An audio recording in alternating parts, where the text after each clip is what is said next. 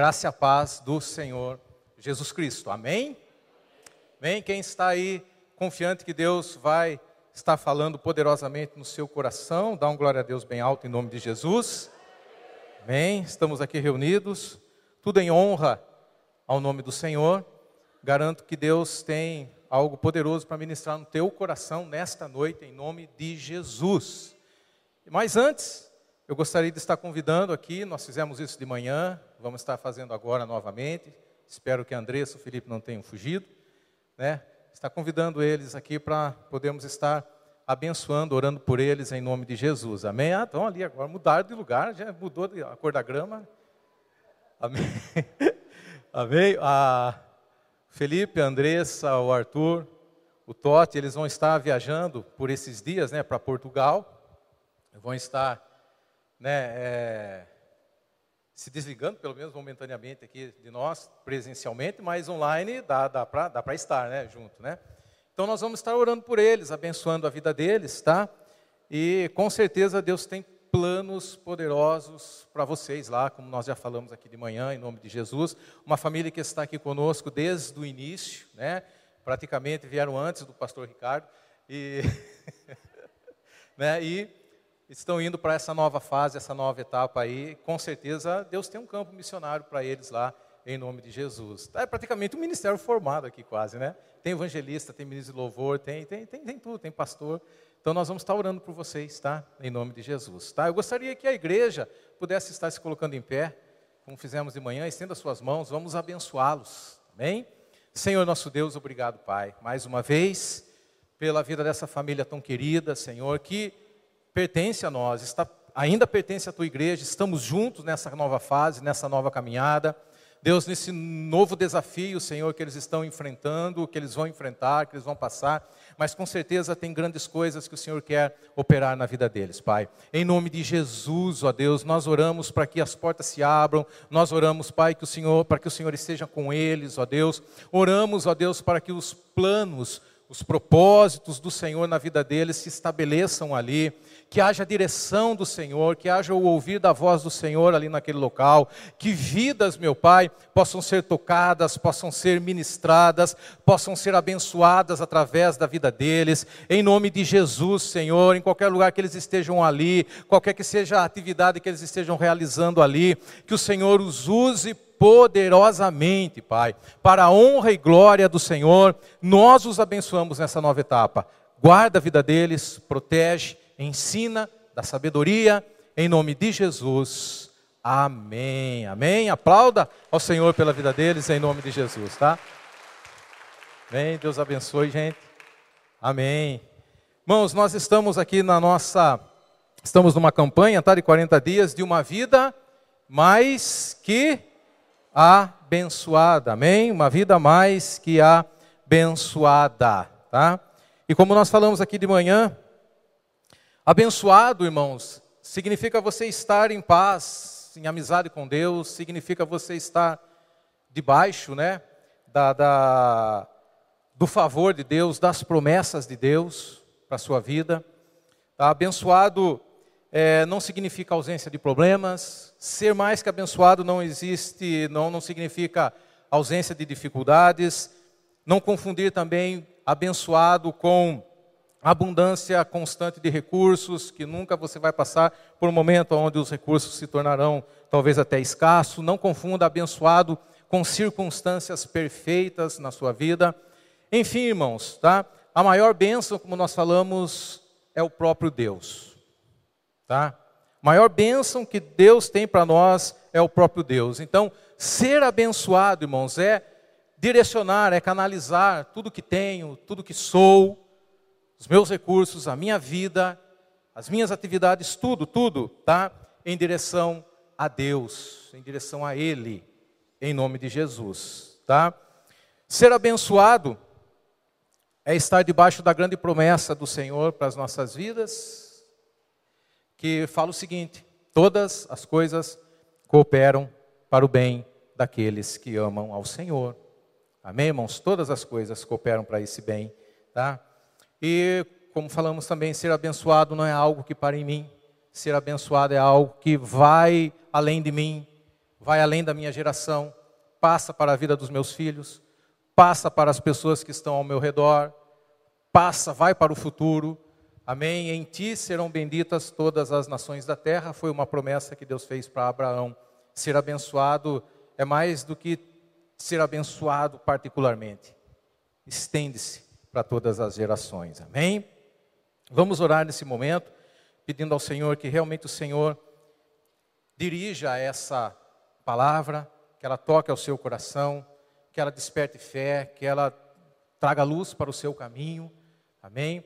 Você que está em casa, é, oramos para que você realmente também seja tocado pelas mãos de Deus, que, você, que Deus fale com você, você que está nos assistindo, né, pelos nossos canais online, que Deus opere grandemente na sua vida em nome de Jesus. Amém? Senhor nosso Deus, obrigado por mais esse momento estar na tua presença, obrigado por mais esse momento poder ter a oportunidade de compartilhar a tua palavra. Obrigado, Senhor Jesus, por todas as pessoas que o Senhor trouxe aqui. Com certeza, ó Deus, existe algo tremendo que o Senhor quer tratar com cada um de nós. Senhor, nos guia nesse momento, abre o nosso coração, abre a nossa mente, nos dá entendimento, Senhor. Que a palavra do Senhor é, processe a nossa mente, que ela entre em nosso coração e que ela se transforme, ó Deus, em atitudes práticas que precisamos tomar em nome de Jesus. Amém? É, nós falamos, tá, que existem duas grandes chaves que abrem as portas para uma vida mais que abençoada, tá? E falamos também, se você ainda não ouviu, essa campanha não é sobre dinheiro em si, essa, essa, essa campanha não é sobre prosperidade em si, essa campanha, na verdade, tem a ver com a mordomia cristã, em sermos mordomos fiéis para Deus, tá? Onde sim envolve os recursos, tá? E a primeira chave do segredo, né? A primeira chave para uma vida mais que abençoada está em Malaquias 3:10, tá? Que é entregar para Deus com fidelidade. Essa é a primeira chave. Entregar para Deus com fidelidade. Malaquias 3:10 diz o seguinte, tá? Tragam todos os dízimos ao depósito do templo, para que haja alimento em minha casa. Ponham-me à prova, diz o Senhor dos Exércitos, e vejam se não vou abrir as comportas dos céus e derramar sobre vocês tantas bênçãos, que nem terão onde guardá-las. Amém? Essa é a primeira chave, tá? Entregar a Deus com fidelidade. Mas dentro dessa, dessa passagem está também subentendida, embutida, a segunda, que fala o seguinte: tantas bênçãos que não terão onde guardá-las. Ou seja, se você não tem onde guardar, significa que você vai precisar saber o que fazer com tudo isso. Significa que você, que as bênçãos de Deus para nós, elas não são nos dadas para retenção, para ficarmos, para ficar conosco. Não são, não nos são dadas para morrer em nós não são dadas simplesmente para engordar a nossa carteira, para engordar a nossa conta, ou sei lá o quê. As bênçãos de Deus precisa ser dado a elas um destino. Se eu não sei aonde, o que fazer com elas, se eu não vou ter onde guardá-las, aí entra a chave número dois do segredo de uma vida mais que abençoada, que é administrar para Deus com sabedoria. Essa é a segunda chave. Administrar para Deus com sabedoria. E nós precisamos disso. É uma ordem de Deus para nós isso. Porque em Romanos capítulo 14, versículo 12, nos diz o seguinte: Assim cada um de nós prestará contas de si mesmo a Deus. Tá? Então, é algo que nós precisamos realmente administrar com sabedoria para Deus. É a segunda chave, elas se completam, caminham juntos, tá? Então, vida mais que abençoada, ela, ela está alicerçada, apoiada sobre essas duas bases. Fidelidade, entrega tudo a Deus, todo o dízimo para Deus. Sabedoria, administra tudo o que possui para Deus. Amém? E muitas vezes, como nós falamos, nós não estamos falando simplesmente de dinheiro, Mas nessa campanha nós falamos muito a respeito de dinheiro. Por que falamos muito a respeito de dinheiro? Porque a administração de dinheiro, a administração dos meus recursos, é um assunto altamente espiritual. Não é simplesmente falar por falar. Existe um poder espiritual por trás dessas coisas, tá? Vou fazer algumas perguntas só para você entender que realmente o dinheiro é assunto espiritual. Casamento é assunto espiritual? Vida conjugal é assunto espiritual? Os princípios da palavra de Deus para os nossos relacionamentos, como não matar, é assunto espiritual. Mentir é assunto espiritual. Roubar é assunto espiritual. Amém?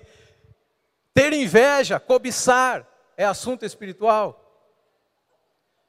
Como eu falei, as pessoas matam por dinheiro, roubam por dinheiro, mentem por dinheiro, casamentos são destruídos por causa desse dito cujo. Amém? Então, existem muitas coisas na nossa vida, nos nossos relacionamentos, que são extremamente afetados por essa coisa que se chama recurso, por essa coisa que se chama dinheiro. Então, dinheiro é um assunto extremamente espiritual. Tá?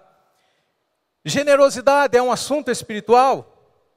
Sermos generosos tem a ver com espiritualidade, a generosidade ou não? Tem tudo a ver. Amém? E como é que a, que a generosidade se expressa na maioria das vezes? Não é sempre assim, não, não, é, não se resume só nisso. Mas na maioria das vezes, como a generosidade se expressa? Através do dinheiro, através dos nossos recursos, através da forma como eu administro tudo isso. Recur, recursos, dinheiro são extremamente importantes para a expressão de uma generosidade que Deus quer trabalhar na minha vida, na sua vida, em nome de Jesus. Então, é espiritual tudo isso para a glória do Senhor. Amém? E a generosidade, irmãos, que Deus quer desenvolver em nós. É por isso essa campanha ela tem esse foco de uma certa forma de sermos cada vez mais generosos em nome de Jesus. A generosidade das pessoas que querem realmente uma vida íntima com Deus.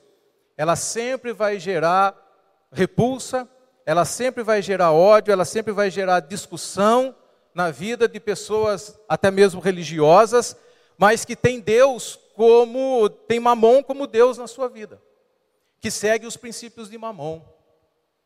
Você conhece a história de Maria, que derramou aos pés de Jesus uma expressão de generosidade poderosa que envolvia recursos que ela adquiriu em um ano de trabalho.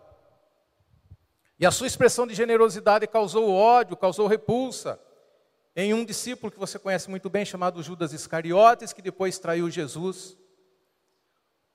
Que desperdício, ele falou, que desperdício. Para muitos que têm mamon como Deus, que seguem os princípios de mamon, expressão de generosidade será sempre desperdício. Mas diante de Deus, irmãos, expressão de generosidade significa juntar tesouro no céu, onde a traça, a ferrugem não consome e é onde os ladrões não roubam, tá? Então, irmãos, Deus quer trabalhar poderosamente em nossas vidas através de tudo isso que está sendo ministrado ao nosso coração. Nós já vimos nesta série muitas coisas, tá? Nós já vimos nesta série, na primeira mensagem, viva com mais impacto e menos estresse. A segunda ministração foi mais do que orçamento, nós falamos a respeito disso. A terceira, sempre grato e nunca reclamão. A quarta, nós falamos de coração feliz, lar feliz, tudo envolvendo recursos, tudo envolvendo dinheiro, tudo envolvendo assuntos espirituais. Na quinta mensagem, que foi semana passada, foi falado a respeito do grande lucro. Amém? E hoje nós vamos estar, na sexta mensagem, nós vamos estar falando um pouco a respeito desse tema. Mire antes de atirar. Quem gosta de atirar aqui? Mire antes de atirar. Amém? Filipenses capítulo 13, capítulo 3, desculpa, versículo 13 e 14 diz o seguinte: Irmãos, não penso que eu mesmo já o tenha alcançado, mas uma coisa faço, esquecendo-me das coisas que ficam para trás e avançando para as que estão adiante de mim, prossigo para o alvo, a fim de ganhar o prêmio do chamado celestial de Deus em Cristo Jesus. Prossigo para o alvo. Amém? Nós precisamos ter um alvo, nós precisamos mirar antes de atirar. Se nós não tivermos um alvo, não adianta atirar. Você não vai acertar em nada. E Paulo fala uma coisa interessante: avançando para, que, para as coisas que estão adiante de mim. Essa palavra adiante transmite a ideia de estarmos em movimento. Por isso que ele fala avançando, tá? Eu tenho que me movimentar, eu tenho que fazer alguma coisa, eu tenho que tomar decisões e colocar essas decisões em práticas para que realmente o alvo seja alcançado. Essa palavrinha adiante também significa um lugar na minha frente, mas não um lugar aqui, é um lugar lá. É para lá que eu tenho que olhar, mais adiante que eu tenho que olhar. Eu não posso ficar olhando no meu pé, eu não vou para lugar nenhum, eu tenho que ter um objetivo um pouquinho mais adiante. Tomo as minhas decisões aqui e agora, faço o que eu tenho que fazer aqui, mas focando ali adiante, para que eu possa atingir o alvo. Eu vi um vídeo que meu filho me passou esses dias, de, de um jogo de, um pedacinho de um jogo de basquete da NBA, aqueles cara top da NBA jogando. E o, o jogador, enquanto ele saltava e driblava o adversário ali, né, na, na grande área, vamos dizer, não sei como é que chama aquela parte ali, para fazer a cesta com a bola, driblando, saltando né, em volta do adversário, você poderia ver claramente em câmera lenta que os olhos dele estavam bem direcionados na cesta. É para lá que ele iria. Não adianta ele driblar o adversário e saltar se os olhos dele estivessem em outro lugar. É para lá que ele iria, não ia fazer ponto nenhum. Então o alvo dele estava na cesta. Ele saltou, driblou e conduziu a bola na direção certa. Nós temos que ter um foco nós temos que ter um objetivo. O que Paulo está dizendo aqui é que nós nos movemos na direção do ponto em que focamos. É sempre para lá que você vai se mover, na direção do ponto em que você foca. O que nós poderíamos aqui entender é que nós precisamos planejar antes de agir. Nós precisamos olhar o que nós vamos fazer antes de fazer. Foco, objetivo. Então nós vamos ministrar sobre isso sobre ter objetivos claros na nossa vida, em nome de Jesus. Todo bom desempenho começa com objetivos claros. Amém? Todo bom desempenho começa com objetivos claros. E a grande questão, para mim, para você, para nós, é: onde você quer chegar? Você tem já estabelecido isso? Você tem já definido isso? Onde você quer chegar?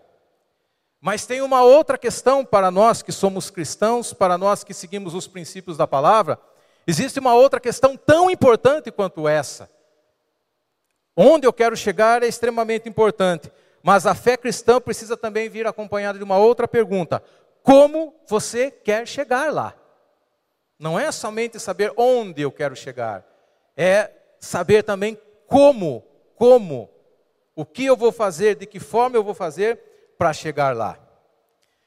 Então, isso é muito, é isso é extremamente importante para Deus. Provérbios, capítulo 16, versículo 3 diz o seguinte: Consagre ao Senhor tudo, consagre ao Senhor tudo o que você faz, e os seus planos serão bem-sucedidos.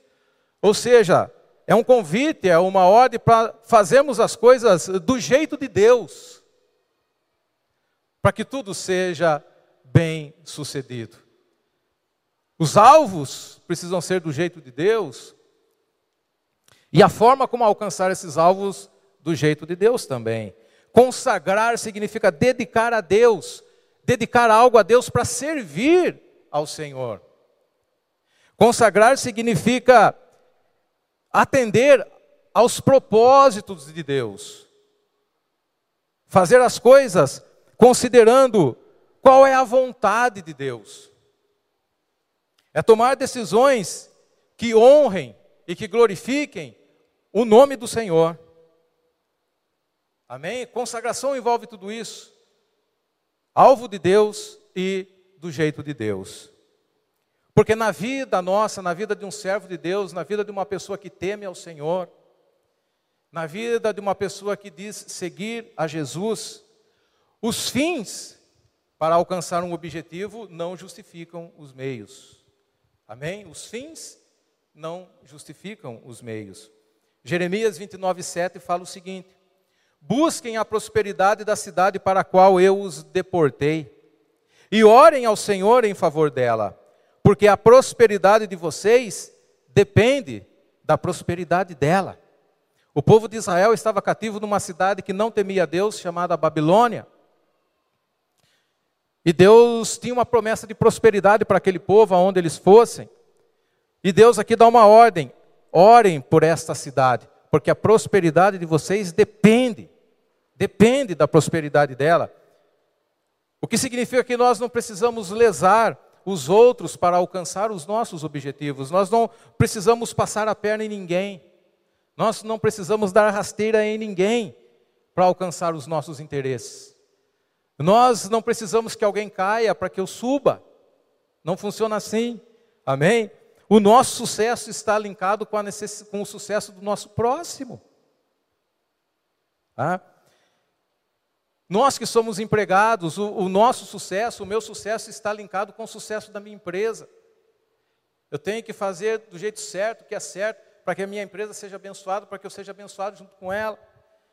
Você que trabalha, talvez, como doméstica, como diarista, não sei, o seu sucesso, a sua prosperidade depende da prosperidade da sua patroa, do seu patrão. Você que é um autônomo, o seu sucesso depende do sucesso do seu cliente. Não precisa fazer falcatrua, não precisa fazer né, é, cambalacho para poder, muitas vezes, ganhar em cima né, do cliente. Não, não há necessidade disso. O nosso sucesso está linkado com o sucesso das pessoas com quem nós trabalhamos, da empresa onde nós trabalhamos, tá? Enfim, não tenha vergonha de ser bem-sucedido. Não tenha vergonha de ser próspero. Não, não se sinta culpado por isso. Porque tem gente que ele vê muitas pessoas passando muitas necessidades ao redor e ele tem uma vida próspera, uma vida abençoada, muitas vezes ele fica se sente até culpado por aquilo. Não se sinta culpado por isso, tá? Se você está alcançando poderosos resultados, Deus está com você, não se sinta culpado. Apenas duas coisas: apenas não seja desonesto nos métodos que você usa para ser próspero e também não seja egoísta com os resultados. Amém? Não seja, né, não seja desonesto e não seja egoísta. E Deus vai abrir as portas cada vez mais para você em nome de Jesus, tá? É, o foco nos nossos objetivos é a chave para chegarmos aonde queremos na vida com Deus. O foco nos nossos objetivos. Deus está nos chamando para ter foco. Se o seu foco, se o seu objetivo é uma vida de paz, né? Paz no seu coração. E essa vida de paz, ela é resultante de você viver dentro das suas próprias posses, viver dentro da sua, da sua, própria, da sua própria condição.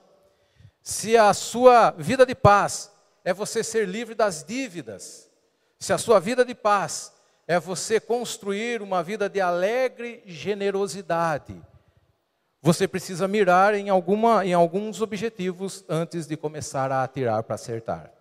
Amém? Então Deus está nos chamando para ter foco em nome de Jesus. O ex-secretário, um ex-secretário dos Estados Unidos fala o seguinte: se você não sabe para onde está indo, qualquer caminho vai levar você para qualquer lugar. Amém? Mas o foco não é qualquer lugar. Se o foco é lá, se o foco é a esquerda, o objetivo é a esquerda, a direita não serve. Amém? Então, nós precisamos ter objetivo. Nós precisamos estabelecer alvos nós precisamos escrever esses alvos, nós precisamos orar por esses alvos, nós precisamos focar nesses alvos. Isso, irmãos, traz um poder tremendo que vai mudar a nossa história, que vai mudar coisas na sua vida que você nem imaginou. Amém?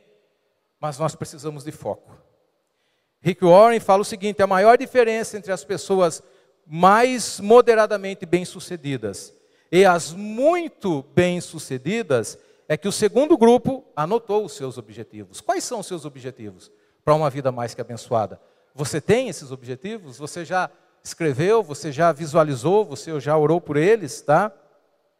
Então você precisa saber exatamente, por exemplo, se o seu alvo for ser livre das dívidas, você precisa saber exatamente para quem você deve, o quanto você deve, e esse para quem pode ser uma ou, ou, ou mais, pode ser pessoas, pode ser instituições, tá? E o quanto você está devendo. Você precisa saber disso, você precisa parar para escrever isso, para pensar nisso, porque se você sabe que você está atolado, mas não sabe, não tem ideia da dimensão de quão profundo é, é esse poço né, de dívida, e você quer sair da dívida, esse desejo vai ser simplesmente um sonho bonito, mas ele não vai acontecer. Então nós precisamos, para estabelecer alvos, ter foco, nós precisamos saber a realidade em que nós nos encontramos. Tá? Então, para que você entenda um pouco a sua realidade, algumas perguntas precisam ser feitas. Por exemplo, aonde você está hoje? Onde você quer ir? Como você quer chegar? Como você deseja chegar? Algumas perguntas precisam ser respondidas, tá? E nós vamos falar um pouco aqui a respeito de algumas diretrizes para você elaborar objetivos reais e obter resultados reais na sua vida, em nome de Jesus. Amém? O primeiro ponto aí, a primeira diretriz é: antes de mais nada, ore pedindo sabedoria. Amém? Desculpa um pouquinho.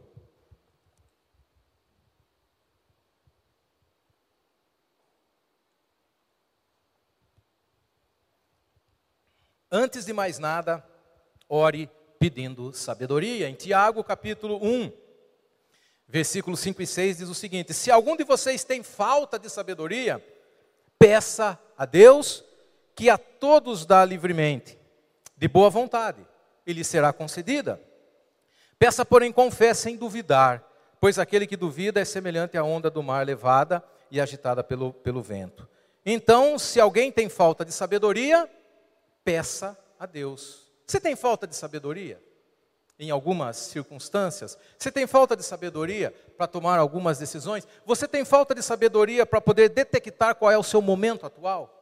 Para compreender o seu momento atual? Para discernir o que está à sua volta? Para discernir como está a sua vida? Você não consegue, porque tem hora, irmãos, que a gente está tão atolado que a gente não consegue entender como é que eu estou.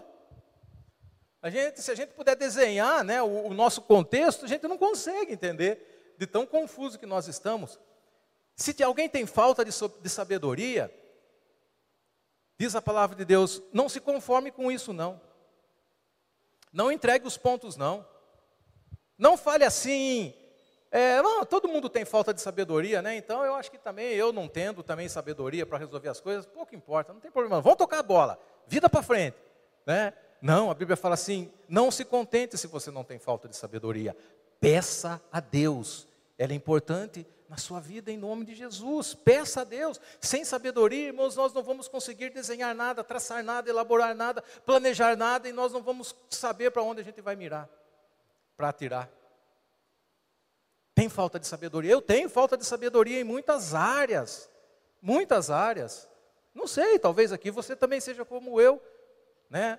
Em muitos momentos nós estamos confusos, tá? E nós precisamos orar por isso. Essa deve ser a nossa primeira oração. Não é o último recurso que nós, de um bom administrador, ele é o primeiro recurso, orar pedindo sabedoria. E a sabedoria é importante. Se o seu filho chega de, na sua casa, você que é pai, mãe, com um problema da escola para resolver, a pergunta é: você resolve o problema para ele? Ah, vou resolver para o meu filho o problema, assim pelo menos ele para de encher a paciência, vai lá, tira a nota boa na escola. Você resolve o problema para o seu filho ou você ensina ele a resolver o problema? O que, que você faz? Resolve ou ensina? Um bom pai, ele faz para o filho ou ele ensina o filho a fazer? Ele ensina o filho a fazer, tá? E por que então, por que então nós, Deus simplesmente não resolve o nosso problema? Por que então nós simplesmente não colocamos diante de Deus as nossas dificuldades financeiras ou sei lá o quê, e Deus simplesmente no estalar de dedos não os resolve? Porque não é assim que funciona. Deus precisa nos levar a um crescimento, Deus precisa nos levar a, uma, a um amadurecimento. Se simplesmente Deus resolveu os meus problemas, amanhã ou depois eu volto a cair nele de novo. Amanhã depois eu vou estar repetindo os mesmos erros. Amanhã depois eu vou estar me metendo nas dívidas novamente. Eu não vou ter aprendido nada. Então eu preciso orar a Deus por sabedoria. Eu preciso ter sabedoria para saber aonde eu errei. Eu preciso ter sabedoria para saber o porquê eu errei. Eu preciso ter sabedoria para enxergar as consequências daquilo. Porque senão eu volto naquilo novamente.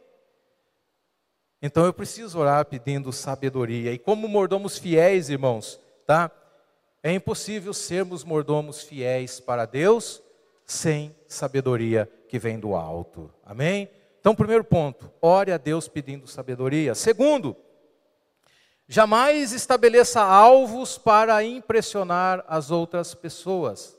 Isso é complicado, isso vai trazer acúmulos de dívidas na sua vida. Tá? Lucas capítulo 14, versículo 10 e 11 fala o seguinte: Mas quando você for convidado, ocupe o lugar menos importante. Não queira impressionar. Tá? Ocupe o lugar menos importante, de forma que quando vier aquele que o convidou, diga-lhe, amigo, passe para um lugar mais importante. Então você será honrado na presença de todos os convidados, porque todo aquele que se exalta será humilhado, mas o que se humilha será exaltado. Deus está nos convidando para sermos humildes, para ocupar o lugar de humildade. Deus está chamando você para mostrar para você qual é o seu lugar. Nós precisamos saber qual é o nosso lugar, você precisa saber qual é o seu lugar. Como foi falado na semana passada, você precisa correr a sua corrida. Nós não podemos viver para impressionar os outros. Amém? Tome decisões para que você se liberte verdadeiramente, para que você possa servir verdadeiramente. Não tome decisões para você impressionar as pessoas. Isso é complicado, vai fazer com que você crie um atoleiro de dívidas na sua vida. Tá? Eu vi num site que se chama Dinheirama um artigo que fala o seguinte: pare de tentar impressionar os outros e economize. Amém? Uma das nossas maiores é, fontes de dívidas é o fato de tentarmos impressionar os outros. Tá? E o, o artigo fala o seguinte: Muitas pessoas compram roupas, não porque precisam substituir as que já têm, mas apenas para impressionar os outros. Compram tênis de marca, não porque ele está descalço e precisa de, um calçado bom para caminhar, é porque quer impressionar. Estou mentindo ou estou falando a verdade? Vocês conhecem pessoas assim? Amigos assim? Filhos assim? Você é assim também, muitas vezes, né? A gente compra roupa para impressionar, não porque a gente precisa, muitas vezes. Tá? Muitas pessoas compram o último modelo de automóvel e está caro o automóvel, tá? Não está? Subiu, né? Está caro, está barato. Dá, tá, tá, tá, tá difícil, irmãos, comprar carro. Não está fácil não, tá? É uma fonte de dívida poderosa comprar carro. E tem gente que se enfia nas dívidas na compra de um carro que, mas compra um carro para quê? Não porque necessitam substituir o atual, buscam um modelo não porque aquele modelo vai atender a sua necessidade, mas compram determinado carro simplesmente para impressionar os outros. Se enfim, dívidas. Tá? E muitas pessoas também compram ou alugam casas e apartamentos maiores. Sabe para quê? Não porque precisa, mas sabe para quê? Para impressionar. Amém? E se, nós, se você for viver a vida, irmãos, gastando para poder impressionar, fazendo despesas para poder impressionar as pessoas, irmãos, você vai se complicar. Não viva dessa forma. Não parta por esse caminho, tá? Infelizmente, a gente vive numa sociedade que valoriza ou se valoriza pela aparência. Nós vivemos numa sociedade onde as pessoas querem ser valorizadas por aquilo que têm e não por aquilo que são. Mas não deve ser assim conosco, tá? Isso, irmãos, faz você desperdiçar muito dinheiro. Isso faz você desperdiçar muito tempo. Isso faz você desperdiçar muita energia. Isso faz você desperdiçar a sua vida. Então não viva para impressionar os outros. E impressione as pessoas pelo que você é e não pelo que você tem. Amém? Que a sua vida ela seja mais cheia de sentido e não de coisas. Seja mais cheia de significado e não de objetos. Amém? É um ponto que vai levar você para uma vida mais que abençoada em nome de Jesus. O terceiro, estabeleça alvos específicos e que possam ser medidos na sua vida. Estabeleça alvos específicos, específicos. É isso. Que você possa saber o que é e que possa ser medido, tá? 1 Coríntios, capítulo 9, versículo 26, fala o seguinte: Sendo assim, Paulo falando, não corro como quem corre sem alvo. Irmãos, correr sem alvo é só canseira. Correr sem alvo, né? A direção é mais importante que a velocidade. Fala assim para o seu irmão: a direção é mais importante que a velocidade. Não corra sem alvo. E não luto como quem esmurra o ar. Amém? Deus nos chama aqui, Paulo está falando assim que a gente precisa ser pé no chão. Tá? Paulo está falando que a gente tem que fugir um pouco das fantasias. A gente precisa ter alvo, a gente precisa ter né, um objetivo específico. Tá? E que possam ser medidos. Como falei de manhã também, um amigo meu, isso não é errado, tá? mas no caso dele era. Tá? Ele pagou um ano de academia. Um ano. Você já fez isso? Quem já fez isso? Pagou um ano de academia? Alguém já pagou? Já pagou, Dani? Foi quanto tempo? Pagou um ano? Foi quanto tempo? Quatro meses. Ganhou desse amigo meu. Esse amigo meu pagou um ano, foi dois meses. Porém, nesses dois meses, ele não foi dois meses cheio. Foi uma semana, faltou outra. Foi três dias, faltou dez. Ele falou: Eu paguei um ano. Só joguei dinheiro fora, porque parecia, o, pacote era atrativo. E eu fiquei naquela empolgação que ia. Acabei pagando e não fui. Amém? Havia boa intenção, irmãos. Ele tinha boa intenção. Ele é meio, né? Ele, havia boa intenção. Mas boa intenção, irmão, não, resolve. Com certeza, muitas vezes nós estabelecemos alvos na nossa vida cheio de boas intenções, mas nós não estamos com o pé no chão. Não são objetivos claros, tá? Ele não considerou, tá, alguns obstáculos na vida dele que poderiam surgir. Ele não desenhou ali, falou assim: eu vou pagar um ano, mas o que, que eu vou ter que deixar de lado? Como é que eu vou um ano na academia? Então ele não estabeleceu um objetivos claros, tá? Ele não, ele não, ele não imaginou que ele era tão indisciplinado assim. Ele não imaginou que existiam outras coisas que impediria ele de ir, né, em alguns momentos. E ele acabou faltando um pouquinho aqui, um pouquinho ali, quando vê, desanimou. Se nós não temos objetivo claro, nós desanimamos muito fácil, porque em algum momento aquela sua boa intenção ela falha. E aí você desanima de vez, tá? Esmurrar o ar, Paulo fala assim: eu não esmurro o ar. Você já esmurrou o ar alguma vez? Né? Fique esmurrando o ar por muito tempo. O que, que acontece se você ficar esmurrando o ar? Não acontece nada.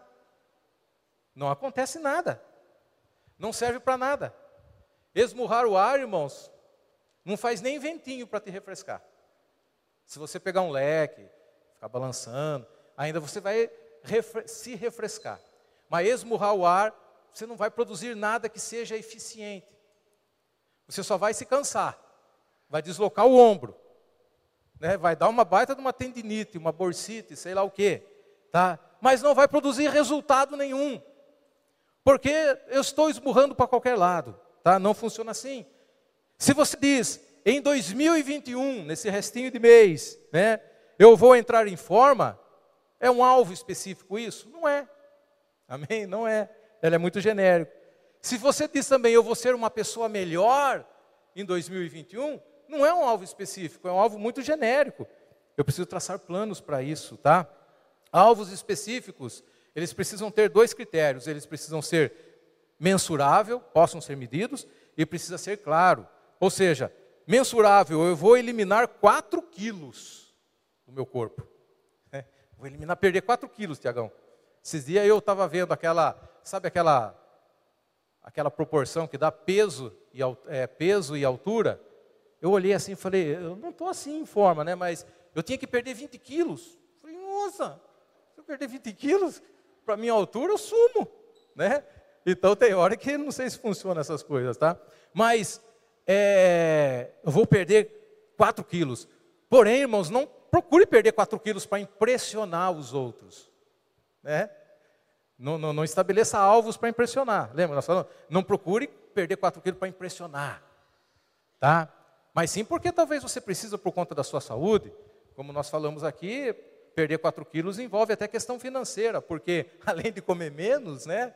Você vai gastar menos com comida. O supermercado virou uma serra pelada, né, irmãos? Vale ouro, né? As coisas que tem ali, né, vale ouro. Então, é, é, você vai economizar nisso. Outra coisa, você vai economizar em roupa também, né? Porque a roupa que não servia começa a servir, aí você não precisa comprar roupa nova, tá? Então estabeleça alvos objetivos de forma inteligente, né? Não para impressionar, mas estabeleça um número. Nós temos que estabelecer um número, tá? E claro, Quanto tempo eu vou demorar para conseguir isso? Quatro meses? Cinco meses? Sei lá o quê, tá? Eu vou zerar meu cartão de crédito em três meses. Ah, vou zerar meu cartão de crédito em três meses. Você é o objetivo claro, vou zerar em quanto tempo? Em três meses. Um alvo estabelecido já te levará a metade do caminho, irmãos, tá? Para a conquista que você deseja. Um alvo bem estabelecido é meio caminho andado, tá?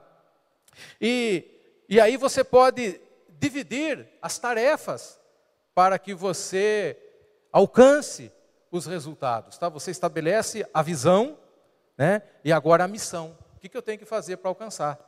Tá? Então escreva o seu alvo. Escreva o seu alvo. Tá? Ele precisa ser um alvo que você se apaixone por ele. Precisa ser um alvo que você se apaixone. Tá? Elabore um plano de ação para alcançar esse alvo. Amém? Você vai por exemplo, se o seu alvo for zerar o seu cartão de crédito em três meses. Você conhece muito de administração financeira para conseguir isso? Quem conhece? Você conhece muito? Não. Então talvez você precise de ajuda.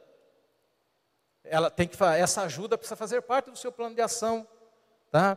Você talvez precise de uma ajuda profissional, irmãos, para te ajudar, para um aconselhamento profissional para mostrar para você é, o caminho certo, você precisa de alguém de confiança que entenda melhor que você desse assunto de administração financeira, para te ajudar.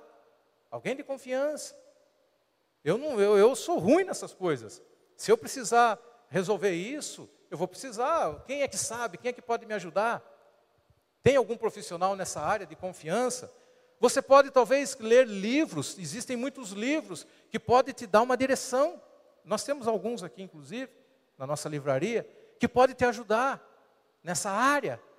Tá? Existem muitos conteúdos bons na internet que podem te ajudar nessa área administrativa de recursos. Se o seu alvo for zerar essas dívidas, procure algumas orientações, elas são importantes, coloque isso no seu plano de ação. De repente você precisa até fazer um curso, um curso rápido, para poder resolver essas questões, mas faça. Então, aplique e apegue-se a esse plano. Seja disciplinado. Simplesmente não anote e achando que o anotar vai resolver. Não, nós precisamos nos mover. Lembra que nós falamos? Adiante de mim, envolve ação, envolve, né? Mova-se para a ação. Mova-se para isso. Avalie os resultados depois de um certo tempo que você está fazendo aquilo ali para poder sair de determinada dívida. Avalie os resultados. Está funcionando? Está dando certo?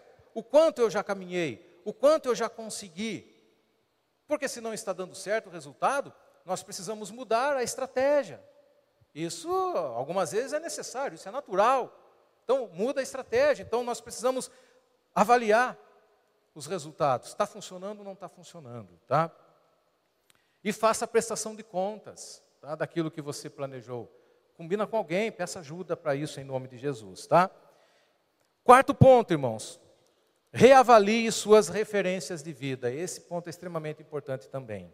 Tá? reavalie suas referências de vida para que a sua vida seja mais que abençoada. 1 Coríntios, capítulo 15, versículo 33, fala o seguinte: Não se deixem enganar, as más companhias corrompem os bons costumes. Não se deixem enganar. Irmãos, nessa questão, não seja ingênuo, não se deixe enganar. Não seja inocentão demais. Não faça de conta que não é bem assim. A Bíblia é clara. Não se deixe enganar, não seja bobinho, não seja bobão. As más companhias corrompem os bons costumes. Nos leva a uma vida de derrota muitas vezes, tá?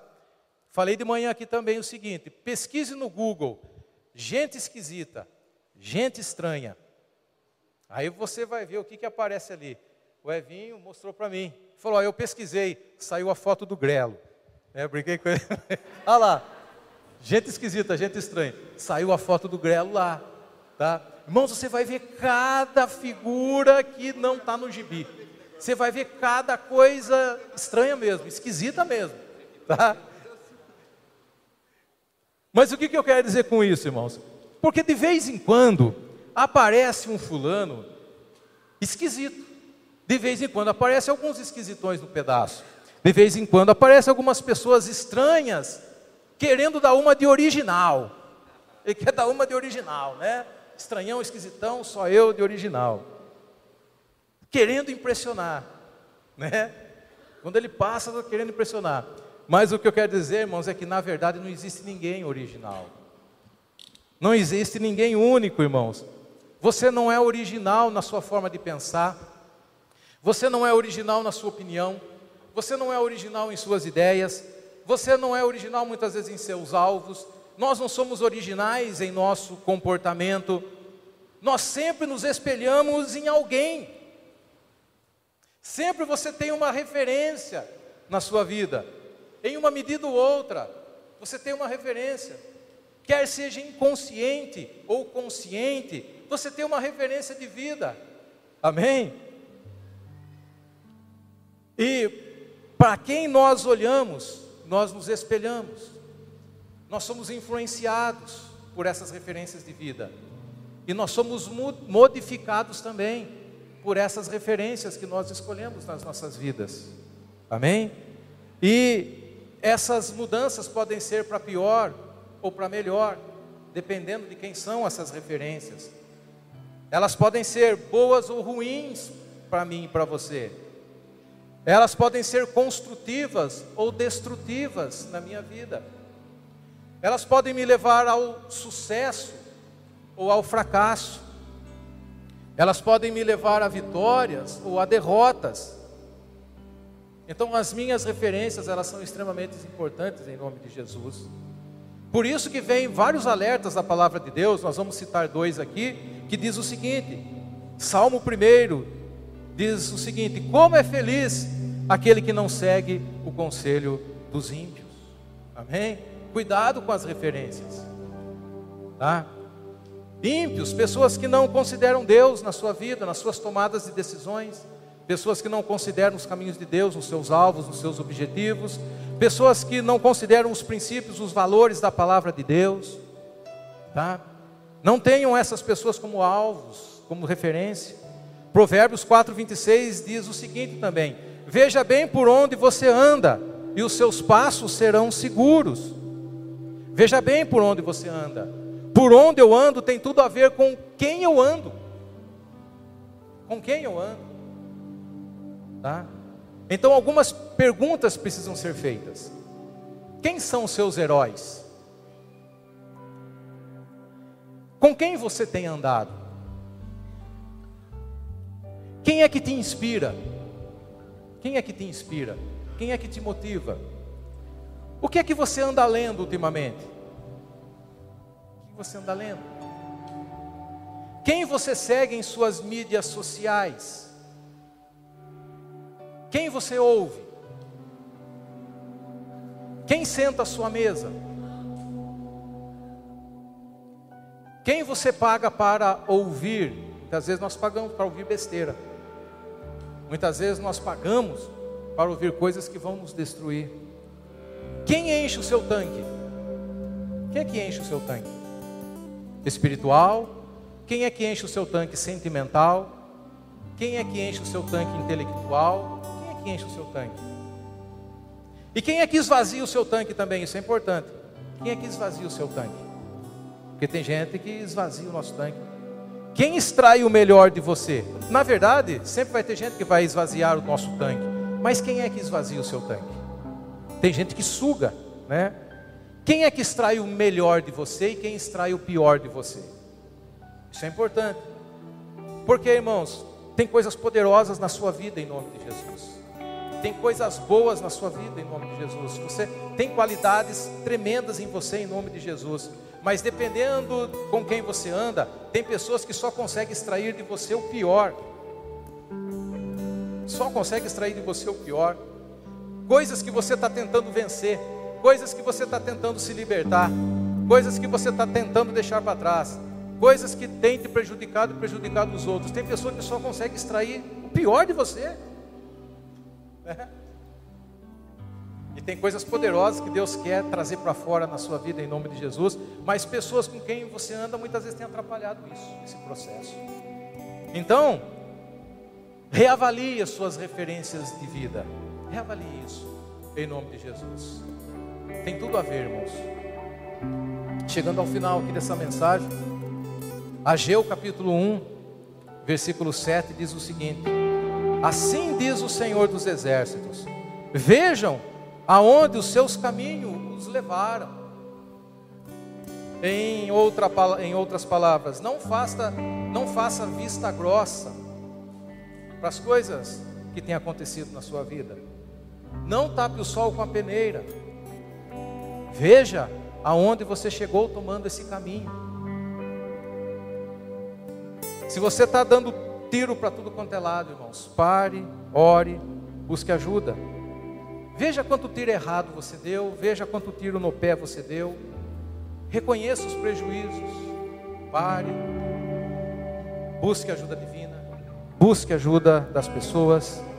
Comece a trilhar um caminho de mirar primeiro, ter alvo primeiro antes de atirar.